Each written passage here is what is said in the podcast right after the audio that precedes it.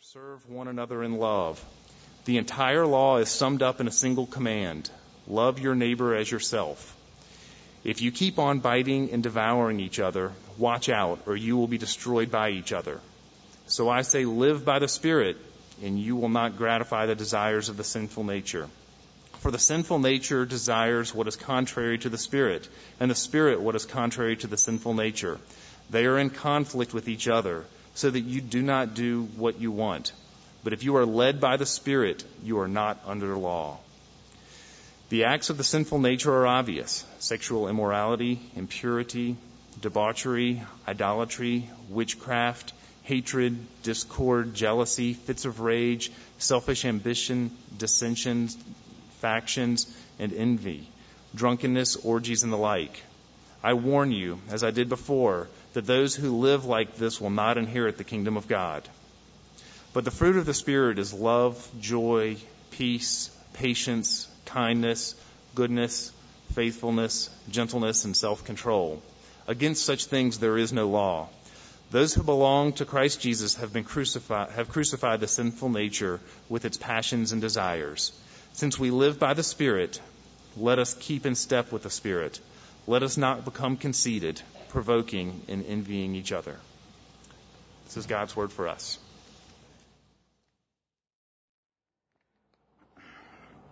Good morning. I'm Howard Brown, pastor at Christ Central Church. Um, the context in this book of Galatians is liberation, freedom, freedom for Gentiles through the gospel, freedom a gospel that these Gentiles in Galatia uh, receive, these churches in Galatia receive through the ministry of the apostle Paul.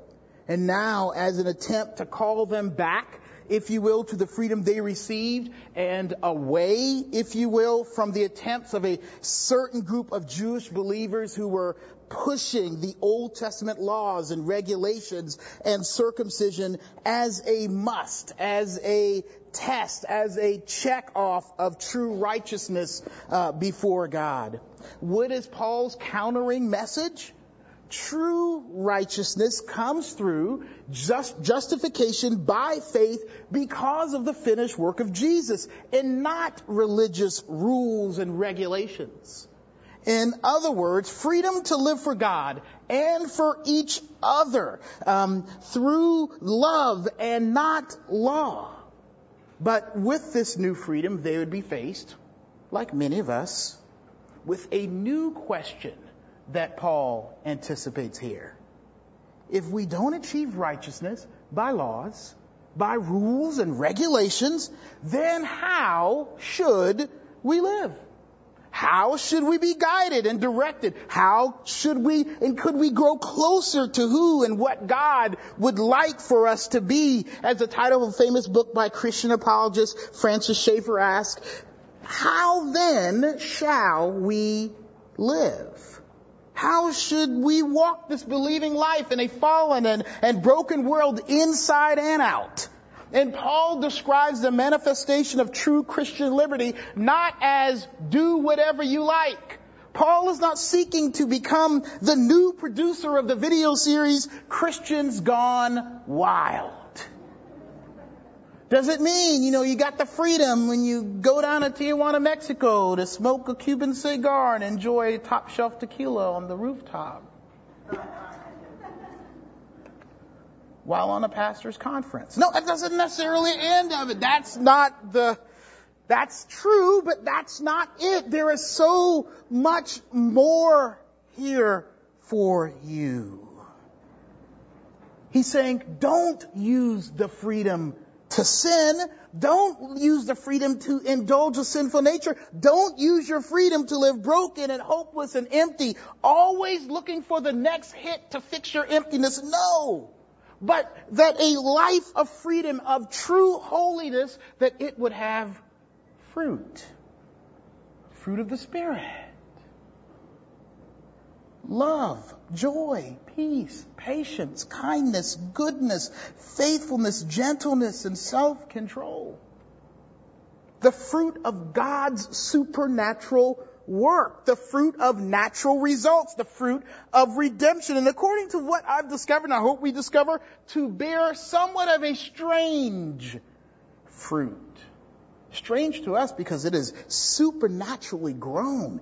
Understand that this fruit he is talking about, it is the work of God. Look with me at verse 15. It says, if you keep on biting and devouring each other, watch out, or you will be destroyed by each other. So I say, live by the Spirit and you will not gratify the desires of the sinful nature. For the sinful nature desires what is contrary to the Spirit, and the Spirit what is uh, contrary to the sinful nature. They are in conflict with each other, other, so that you do not do so you do not do what you want. But if you are led by the Spirit, you are not under law.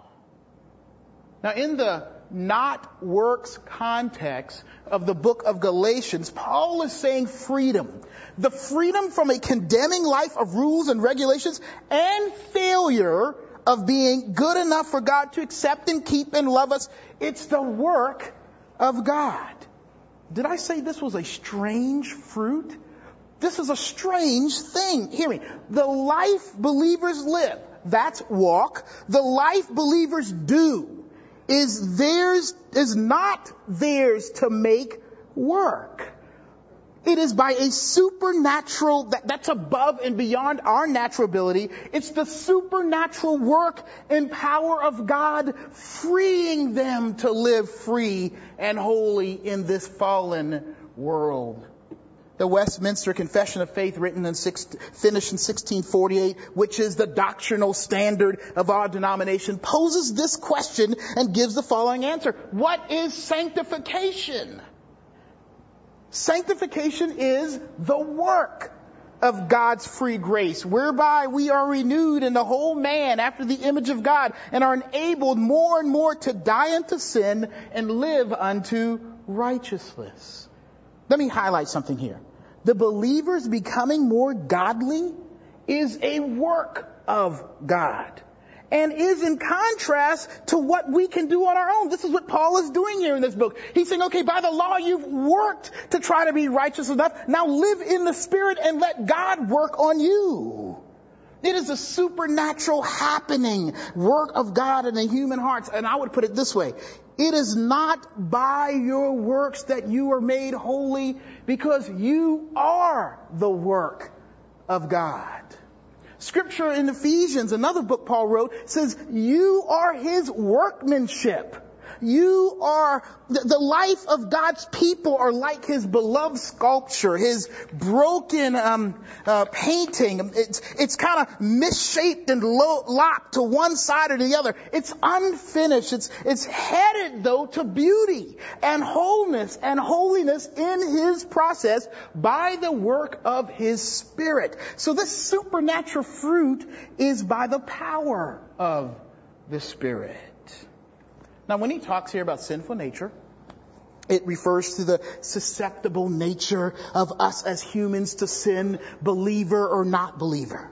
To, to self-destruct or destroy one another. The weakness, our insecurity of humans in this body, in this world, that necessitates a self-centered sort of life. I'm looking out for number one. I have to protect number one. The, the weakness of humans to therefore trust God to fall to our desires, good or bad, even harmful. I mean, we are weak for the world's poisoned candy apple. We're, we're kind of conditioned to it in our bodies and for it. The, the gospel then, the message of the Bible is what? You're weak. You're susceptible. You're sitting ducks to the mean, being mean to each other and being destroyed by the mean stuff. We can even fall in love with being mean, if you will. So, so we need a power, a power against and for our natural human tendency to sinfulness, our, our nature to love sin and fall to sin and depend on everything else but God we require power. The power of God to save us and change us. This text says it is a life walking in the Spirit of God. Understand what happens here.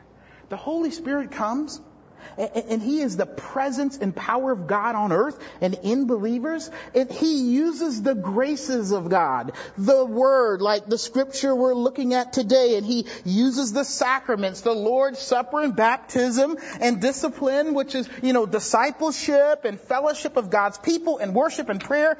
And what he does is the Holy Spirit takes those things as we walk in him and trust in his power. He takes those things and he makes them powerful powerful to change our behavior by changing our hearts and our motives. You know, our new members book says this religion makes nice people. The gospel, the Spirit of God working, makes new people. See, Paul not only here, but throughout the scriptures declares that a believer is a child of God, a new creation with a new standing, a new life, but one who has to still live life in the body, in the flesh, in this world, in battle with the sinful nature. Yes, susceptible to this world, susceptible to their histories, their mind washing over the years. The forces around them can still seek to cling there. When Kelly and I moved into the neighborhood we lived in, we moved into a house of someone who was a crack addict. You know, nice. You know, we like these, some of us urban folk, we like these nice 1920 bungalow stuff, nice hardwood floors and all that. But this house was dirty. You could tell a person that I don't know what they were doing up in there. I know one thing they were doing up there, but it, it was just stuff wasn't taken care of. It was broken. But realize when we signed the papers in the lawyer's office, at that point it changed ownership. Someone different lived there. It was not the same old crack house, even though that was a place where that stuff was done, but was still susceptible still damaged by the world it lived in and the world it lives in. You know, a gunshot hole still can happen. I even got people knocking on the door looking for the same crack addict that used to live there. Do so and so home? No, I'm home. Hey man, you no. Kelly? No, she don't want none either. And so you, you've got this kind of living in the world is you're under new ownership. You're not the same. You're a new creation. And what the Lord does is yes, things come knocking. You, you, you have the sinful nature. You're in the flesh. You're in the world and things come knocking at the door. And the thing that answers the door is that same message of justification by faith. This person belongs to the Lord.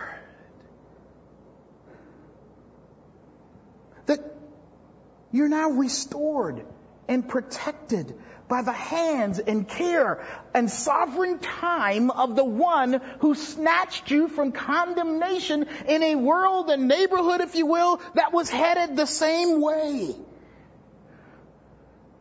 To, over time, at the discretion of the owner, to make the person begin to come in line with who the owner is.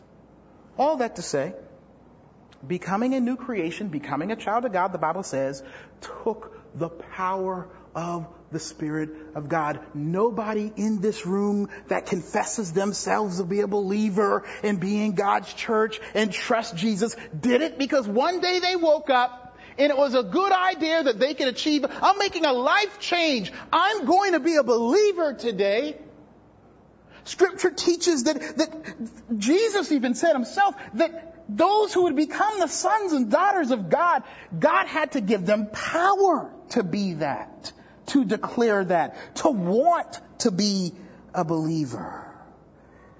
And so he's saying, guess what?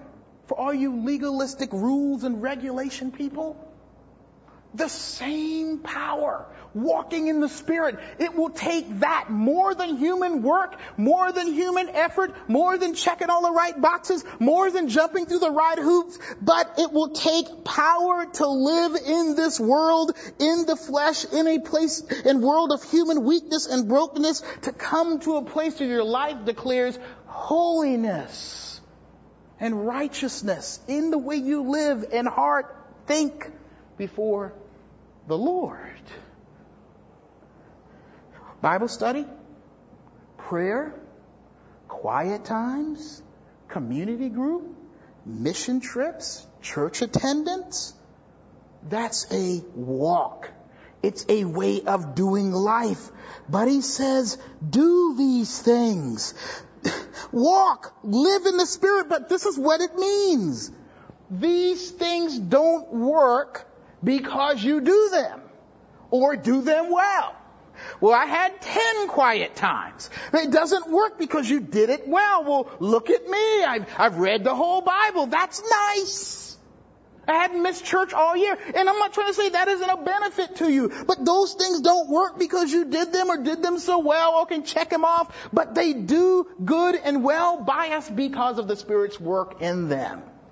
They, don't work because we've promised God to do them or ourselves to do them and to follow them through. No, because God has promised His Spirit power to His children that through these things God would have supernatural effect on their lives as He sees fit. In the time and the way He sees fit. Last week I talked about the fact that this is a lifetime. This is a walk. This is a way of living. This isn't college. It isn't after four years you're ready. Because you did all the classes. It doesn't work like that. Yes, come into the school of grace. Eat and learn of the Lord. But after four years, you just entered the process. You're just beginning. Man, when I became a believer, I thought if I just stopped listening to secular music, oh, I'm holy. Then it was like, look at that Christian music you listen to. It's bad. Now what's that say about you? Shine, G- okay, I better not do that. I actually kind of like that song, kind of on the down, you know. Anyway. The fruit of the Spirit is a strange fruit. And it gets stranger here. Because we've just said that becoming more of what God would have you to be for His glory and do is a supernatural work. The scripture is also teaching us that it's naturally known. It's naturally perceived. Look with me at verses 19 through 21. He says, the acts of the sinful nature are obvious obvious. That means you can see them. You can experience, you can feel them. Sexual immorality, impurity, debauchery, idolatry, and witchcraft, hatred, discord, jealousy, fits of rage, selfish ambitions, dissensions, factions, and envy, drunkenness, orgies, and the like. I warn you as I did before, that those who live like this will not inherit the kingdom of God. Now, the, these, this sin list, these are relational realities. These are things that we can't do and don't do in isolation or just inside our hearts or in the spiritual. No, these are spatial, relational realities of how we actually live and feel and spend our time, what we do with our hands, what we do with our mind, with our mouths, and it connects with what he says back in verse 13 and 15. Now hear this carefully. Look at verse 13. You, my brothers, are called to be free, but do not use your freedom to indulge a sinful nature, but rather serve one another. Now keep going here. The entire law summed up in a single commandment. Love your neighbor as yourself. If you keep on biting and devouring each other, Watch out or you will be destroyed by, by each other. Now look at the last verse, verse 26. It says, let us not become conceited, provoking, and envying each other. I'm to make a connection here. This is saying that life apart from the law is supernatural fruit with natural results, manifested in real relationships with each other and with God. Here's the irony. He is saying that those that he talks about in verse 13 through 15, the ones who've come in and cut off the grace of God, those who are seeking to live legalistically, saying you need to be circumcised in order to really be God's, you know, the, the work-centered sense of righteousness, that those who live legalistically, self-righteously, fall right in the list of those deplorable sins. You see, the, the circumcision group was thinking, we're not doing sexual immorality. We're not doing this. We not smoking, we not drinking, we not listening to, to secular music. We doing good. We don't look like sinners. But Paul says here, and the, the whole goal is to love one another. Understanding that the deplorable sins talked about in verses 19 to through 21. Yes, that is very clear. You're not loving anybody but yourself when you do those things. But he's saying, guess what? Those who live legalistically and self-righteously, jumping through hoops and asking others to jump through hoops, you have the same heart as those who do the other thing. Comes from the same thing. Not being freed by a life in the Spirit. You know, the, the, the, the nice sin list, you know, envying, backbiting, that kind of thing. This is what happened in Galatia when people started to make certain works the standard of what it meant to be righteous, the standard of what it meant to be sanctified. It reminds me of middle school and high school, right? When there's a standard of dress. Even now, my brother Terrence like to try to call me out. Hadn't stopped. Thank you, man. No. You remember? For some of you, the people you feared most weren't the people always getting suspended and beating up folk. It was the beautiful people, wasn't it? And some of you were the beautiful people. I'm sorry. The ones who score touchdowns on Friday night get to be at the top of the pyramid with the pom pom sign if you're a cheerleader or a football player, I'm not trying to come down on you. I'm, I'm describing, I'm caricaturing something. Okay, that ain't you. All right, that's not you. In my day, if you went to school around the beautiful people, the ones who they shopped, I mean, every week they got some new clothes, right? If your pants had this much flair to it, you're in trouble. See, y'all young ones, y'all don't know about that. Because see, the flare legs came back. But you see these pants right now? They would be like bell bottoms. See, we used to have to roll it up and make it tight at the ankle, you know, make it baggy. You didn't want no flare. And let me tell you, this collar, they, that's off. You had to have it buttoned down and nice and tight on the neck. Because if you had a little bit of flare, wingtips, wingtips, we hated the 70s and the 80s. We hated it. If you didn't have your pants rolled up, you, you can't have uh, uh, Panama Panama Joe. You had to have Panama Jack. I mean, I wore my shirt like I got the Sears shirt. Y'all know Saddle Book or whatever it is, and they're like, "You ain't got no rider on that horse. That ain't polo." Back in the '80s, it mattered, y'all. Like, hey, that, that Panama Jack, you got that from Marshalls, didn't you? How can you tell? Look in the car in the picture. Panama Jack hat is off. It's supposed to be on. I mean, we, we were serious in the 80s. They wreaked havoc in the lives of the insecure. Defined by their ability to be accepted and be in or be loved or be popular and not wear the right thing. And so there is a lot of backbiting mistreatment. It made for sin. Folk would go in and steal clothes. You see, you get what I'm saying? People had to wear the right thing. Folk wouldn't come to school. Because all their mama could afford was some pants that weren't really flaring, but just flaring a little bit. I mean, folk went through mess. And he is saying, you know, in like verse 26, their haughtiness and laughing each other and excluding each other based on outward performance is a sign of a heart that's not accepted based on the love of God and Jesus Christ. It's based on works. It goes against the commandment, love one another, just like the mean list of sexual immorality and all that stuff comes in. He is saying apart from Christ, you're either very legalistic or very wild. The same heart, though. Paul is saying security in Christ produces the opposite of performing and backbiting, but love. Here, unconditional love for each other.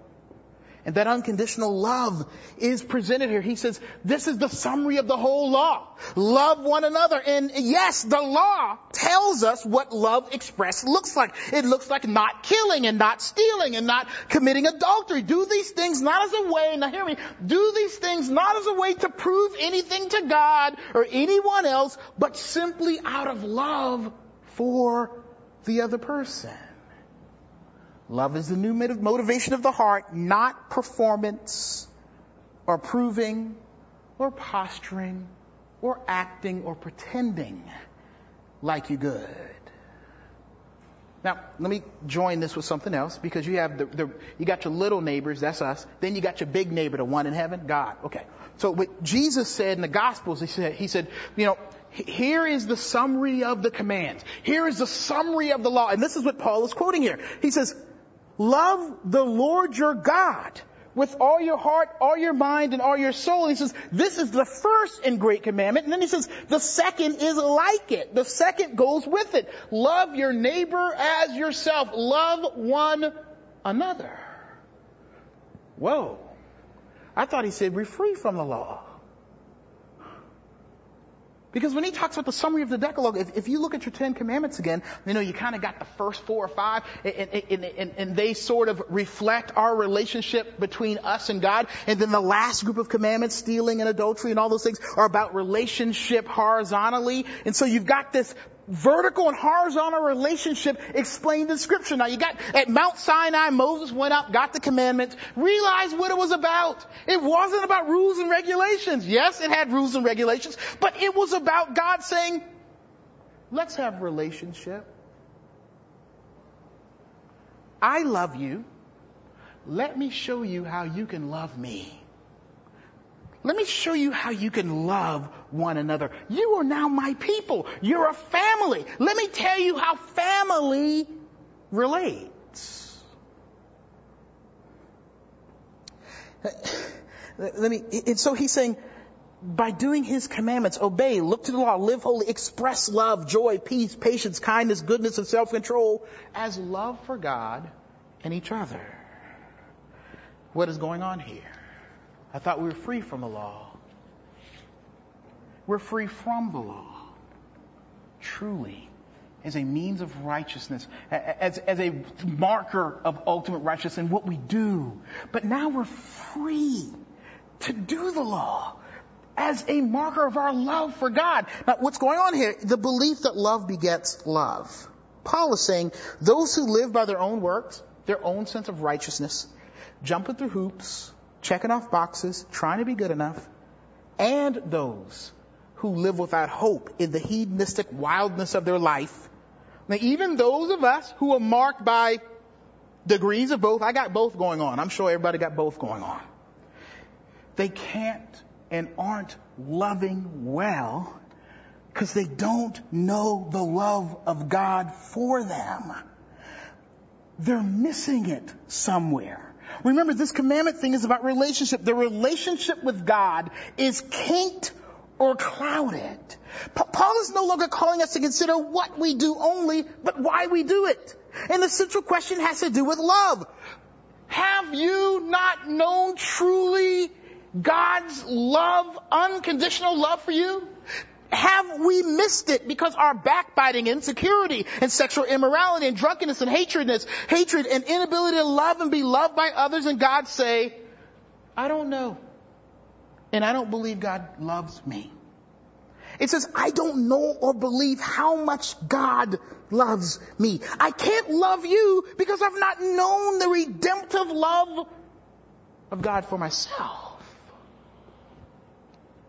This takes us back to the Spirit's work, which is communicating powerfully the love of God and Jesus Christ to your heart. This, the Spirit communicates the gospel. The Bible says the Spirit, He doesn't come to testify of Himself, but He comes to testify in our hearts by all the things in Scripture and all the things we do in sacraments, all the things we do in fellowship. He comes to communicate Jesus. He comes to communicate the gospel. It is pathological. The Spirit is like God's Cupid Okay? The Spirit brings our union with Christ, our relationship with Christ and His character, its love to pass on our lives. It makes it happen and it redefines for us what the fruit of the Spirit really is and is really about. It is about the gospel that says we're sinners. We're susceptible to sin and Jesus is our one and only hope and savior. That means he is a lover and redeemer of people like you and me. This is what the Holy Spirit does. Look with me at verse 22 and 24. It says, but the fruit of the Spirit is love, joy, peace, patience, kindness, goodness, faithfulness, gentleness, and self-control. Against such things there is no law. law. Those who belong to Christ Jesus have crucified the sinful nature with its passions and desires. What does the gospel declare? What Paul has declared throughout this book. You and I can't do it by the law or by our works or by our crazy, wild living freedom. We can't fix what's broken. You know, I, um, I was in the hospital, as a fact, and I picked up the Discovery magazine. I used to like reading those things about new scientific stuff, and I like it because it helps, you know, people who don't know science that well, helps them understand what's going on. I, I like those. So, anyway, and it makes you feel smart when you're done reading it, and or dumb. Um, so they had this article on signs. It's amazing. On street signs, like traffic signs. And it said this. The more traffic signs, the more wrecks. The more traffic signs, the more law breaking. And it went on to say that traffic signs communicate that we're safe. Like, okay, speed limit 70. Ooh, I'm doing 69, I'm safe. Or, you know, oh, I didn't do a U-turn, I'm good. And it says that we begin to kind of have a posture of where we're following the law, so we're safe. And there's a less concern, there's a less neediness, there's a less concern about the brokenness, there's a little concern about, you know, you can still mess up. You still can swerve or go off to the side. And I play this game with myself. It's 70. I'm doing 72. I'm alright. But that guy over there doing 80? Mm. When you live by the law or your works, it causes us to be, to be unaware of our messiness. The rules and regulations and hoop jumping and approval of God living has fooled us into thinking we're okay. We don't need Jesus as much. We don't need to be careful of our sinful nature. We don't need it crucified because we got it. You're under the speed limit. You know, you went to that party, you had one beer. You're alright. You didn't have two. You good. You safe now.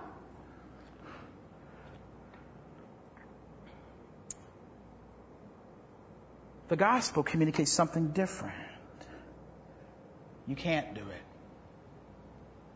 You failed your irreligious attempts even, your religious attempts, your private, hidden, hypocritical life, your attempts to fill the emptiness has failed to feed or fix it. Circumcision and spiritual hoop jumping has failed to save you, and you have failed to rid yourself of them. And so the gospel declares that those harmful, hurtful things, that, that way of life must be put to death through one person.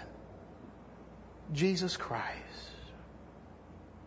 You can't trust the road signs. They're good.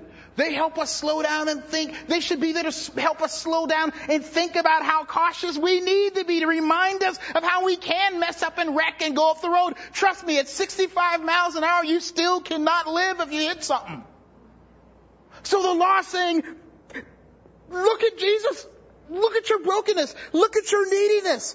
And so the gospel declares that those harmful and hurtful things, that, again, they have to put be put to death through Jesus. And those who are Christ have, have mortified the sin. They've, they've put to death. And, and so those who are Jesus is united to Christ. What this means is this, because I don't want y'all going home, you know, writing down your sins and sticking a knife through it or something. That ain't what I'm talking about. This ain't no voodoo stuff here.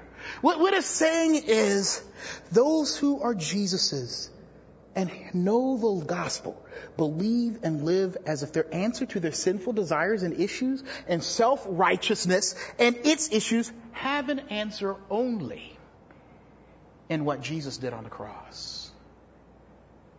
That's your answer. What do I do with this sinful nature? I need the gospel. I need to confess my sins. I need to repent.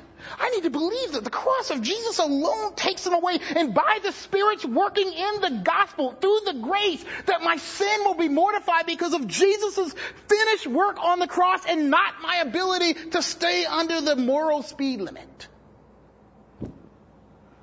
That through his death, his work alone, there is now new life. The fruit of Spirit is the work of the Spirit in which God's love in Christ is communicated to us, in us, and through us. But it's not actually us. Say this. I'm going to give you the words of this song, sung originally by Billie Holiday. I guess it was the 30s. Y'all help me. 30s or 40s or something. Jazz singer. It's a very sobering song for those of you who don't know. It's harsh, but I want you to hear it. Southern trees bear strange fruit. Blood on the leaves and blood at the root. Black bodies swinging in the southern breeze. Strange fruit hanging from the poplar trees. Pastoral scent of the gallant south. The bulging eyes and the twisted mouth scent of magnolias, sweet and fresh. Then the sudden smell of burning flesh. Here's the fruit, the crows, for the crows to pluck, for the rain to gather, for the wind to suck, for the sun to rot, for the trees to drop. Here is a strange and bitter cry. This bitter and heart wrenching picture of lynching in the post-civil right period, civil war period of the innocent should have a universal gravity to it for all of us. So that we would know the redemption of God, Jesus was lynched. One bearing our sins, disgraced before and between heaven and earth so that sinners can know the love of God. The strange fruit is Christ hanging on the cross of salvation for our salvation and of our sanctification. The strange fruit is Jesus hanging on the cross, bringing the benefits of the kingdom to us through it. Jesus, the strange fruit is the love, joy, peace, patience, kindness, goodness, faithfulness, gentleness, and self-control. For the death of your sin is the death of the Savior. So the question about the fruit of the Spirit is this. Is Christ hanging around in your life? Has and is the cross continually preached to your heart? Does the unconditional love of God, the gospel, is it present in your life? Have you heard and lived by the good news that God loves sinners and He is a God and Father and has adopted those who cannot save or keep or change themselves? And the strange communicated fruit of the Spirit says that. You know, we've gotten so crazy about the fruit of the Spirit that somehow we've become fruit inspectors of others and ourselves. I don't see love. I don't see patience. I don't see goodness. And then we got a book for each one, like, of the fruit, you know, like, you to work out this, to get this fruit and that fruit. And we're looking for people who act loving and joyful and peaceful and patient and faithful. You know, we've done, we've created a new law who shows the fruit? Trust me, there's some un- non-Christians who show the fruit a lot better. Trust me, ain't nobody got self-control like some of them monks over there. I mean, ridiculous. when we really should be looking for a life that points to a Savior that hangs central in their topsy-turvy life as the strange fruit. Jesus is the fruit of the Spirit. The love of God, the peace of God, the patience of God, the self-control of a Savior who gave up His body to die on the cross for you and me. And the question is, have we known that? Do you, is the fruit of the Spirit in your life, has that been communicated to you? Is that being communicated to you? Not first that you bear some kind of moral fruit, but more so that you may display a life that has eaten of Christ, the fruit of the Spirit present in your life, tasting His grace and His goodness, the fruit of God coming alive in our hearts and the lives of people, begetting love for each other. You know, you are what you eat, so freeing them to love each other in Him is the end of our fleshly fruit and the beginning of the strange fruit. So that our lives aren't marked by our good works and behavior or bad behavior, but a behavior pointing to and marked by Jesus' fruitful presence. Free now to be needy and repentant and dependent. As if you got food right there in the hunger of your being on the surface, in the hunger of your sin, that you got somebody or something that you can turn to and get grace, that there's a tree, fruit right there. And it is the grace of God giving you Jesus over and over, God living free like, you know, if you know you got something to eat, it changes the way you live. What does freedom look like? You know, this whole story of redemption starts out in the garden.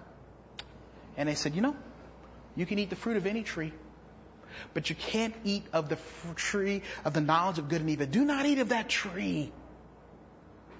We ate. We messed up. In Christ, God has given us a new fruit that guess what? Here's freedom. That the gospel frees us to eat. You need love? Eat of Jesus. You need patience? He's patient. You need joy? The Bible says the Lord enjoys His people. And it manifests in our lives.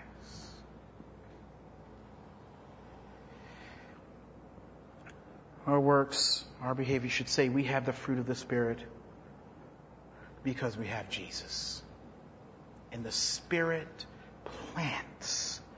And, He causes the fruit of Jesus to hang low for us sinners who are like dead on the ground to be able to grab it and eat it. Don't you understand in Christ you're free to partake of the supernatural power of God. Don't use it to indulge in sinful nature when you have Jesus, God in the flesh, communicating His grace and His righteousness and His freedom to you. His righteous acts are the fruit of the Spirit in us, through us, and for us, for a sinful people in a sinful land. Jesus the fruit of the Spirit, that strange fruit of a Savior who died and suffered on a cross for sinners, communicated to us by His grace. Strange fruit. The fruit of sanctification. Let us pray. Heavenly Father, in Christ, there your grace is. In Christ, there the change of our hearts. There it is. By your gospel, those of us who don't know you, Lord, free us to finally taste what love is like and patience is like. And by it renew us that we would become what we eat only as we eat it, as it's given freely by your grace, Lord, that we would love each other and have patience for one another. and self-control only because we eat of you. Free us to eat of you today. Free us, Lord, to repent.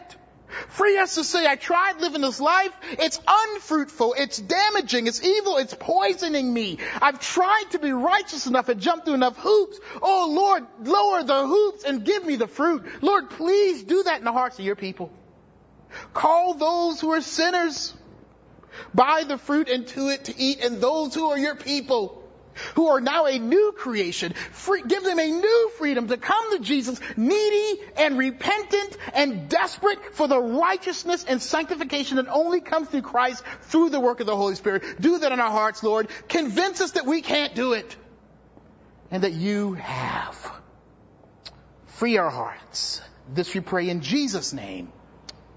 Amen.